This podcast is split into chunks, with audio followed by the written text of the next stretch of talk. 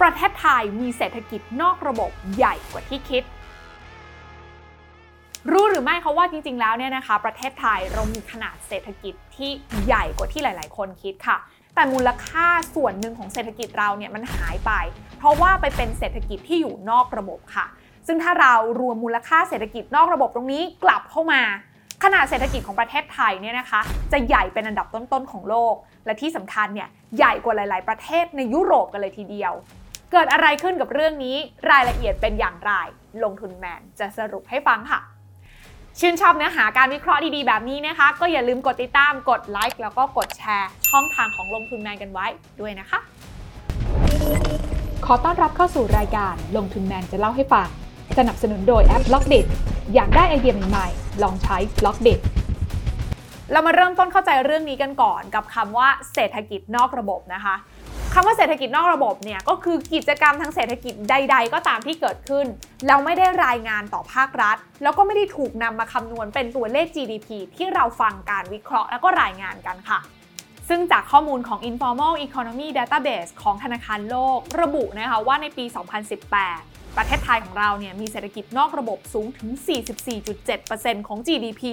ซึ่งถือว่าสูงเป็นอันดับที่ 8 ของโลกค่ะ และถ้าเทียบกับ GDP ของไทยในปี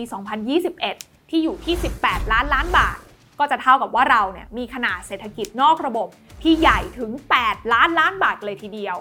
และถ้าเราบวกเอาเศรษฐกิจนอกระบบกลับเข้ามาในระบบเนี่ย มันจะหมายความว่าจริง ๆ แล้ว ประเทศไทยของเรา มีขนาดเศรษฐกิจสูงถึง 26 ล้านล้านบาทค่ะ แล้วไอ้26 ล้านล้านบาทนี้เนี่ยมันมากขนาดไหน ก็ถ้าลองเปรียบเทียบกับประเทศโปแลนด์ที่มี GDP ที่รายงานออกมาประมาณ 24 ล้านล้านบาท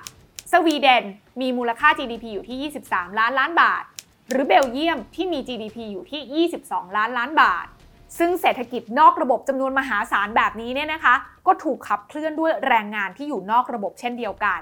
ซึ่งตัวเลขของแรงงานนอกระบบในบ้านเราเนี่ยก็มากถึง 20 ล้านคนกันเลยทีเดียวค่ะ ซึ่งคำว่าแรงงานนอกระบบที่เรากำลังพูดถึงตรงนี้เนี่ยก็หมายถึงพ่อค้าแม่ขายหาบเร่ข้างทางค่ะ หรือพี่คนขับรถตุ๊กๆ ผู้ประกอบอาชีพอิสระบรรดาฟรีแลนซ์ทั้งหลาย หรือลูกจ้างที่ไม่ได้อยู่ในระบบของประกันสังคม นอกจากนี้ยังรวมไปถึงผู้ที่ทำงานด้านการเกษตร ป่าไม้และก็ประมงนะคะ ซึ่งกลุ่มนี้เนี่ยถือเป็นแรงงานนอกระบบกลุ่มใหญ่ของประเทศไทย และคิดเป็นสัดส่วนถึง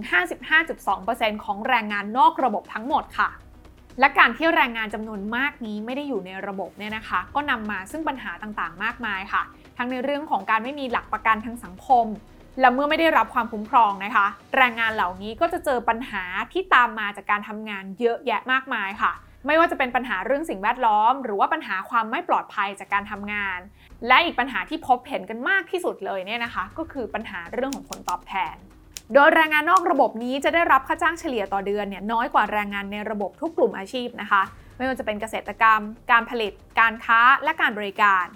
นอกจากนี้การเป็นแรงงานนอกระบบนั้นก็ยังทำให้เข้าถึงบริการทางการเงินได้ยากอีกด้วยค่ะ โดยเฉพาะจากธนาคารพาณิชย์ หรือสถาบันการเงินที่ถูกกฎหมายนะคะทำให้แรงงานนอกระบบเหล่านี้เนี่ยมีต้นทุนทางการเงินที่สูงกว่าแรงงานที่อยู่ในระบบ ในส่วนของรัฐบาลเองนะคะก็เจอกับปัญหาต่อเนื่องเช่นเดียวกันค่ะ ราะเมื่อธุรกิจและแรงงานอยู่นอกระบบเนี่ยนะคะ รัฐบาลก็จะไม่สามารถเข้าไปจัดเก็บภาษีได้ แล้วก็ทำให้รายได้ของภาครัฐเนี่ยหายไป ปัญหาต่างๆ เหล่านี้เนี่ยนะคะคือสาเหตุสำคัญค่ะที่ทำให้เรานั้นเห็นว่าภาครัฐเนี่ยมีความพยายามที่จะจัดการกับเศรษฐกิจนอกระบบ แล้วก็นำเศรษฐกิจนอกระบบเหล่านี้ ให้เข้ามาอยู่ในระบบได้มากยิ่งขึ้นนะคะ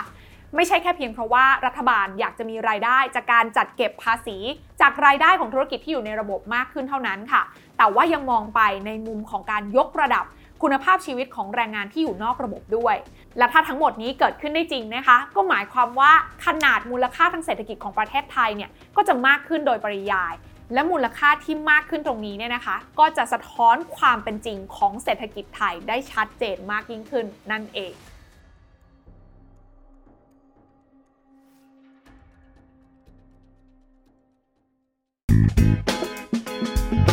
การลงทุนในความรู้ไม่มีความเสี่ยง ผู้ลงทุนควรกดติดตามลงทุนแมนได้ในทุกช่องทาง เริ่มจาก Subscribe และกดกระดิ่งช่อง YouTube ของลงทุนแมนไว้ ตอนนี้เลย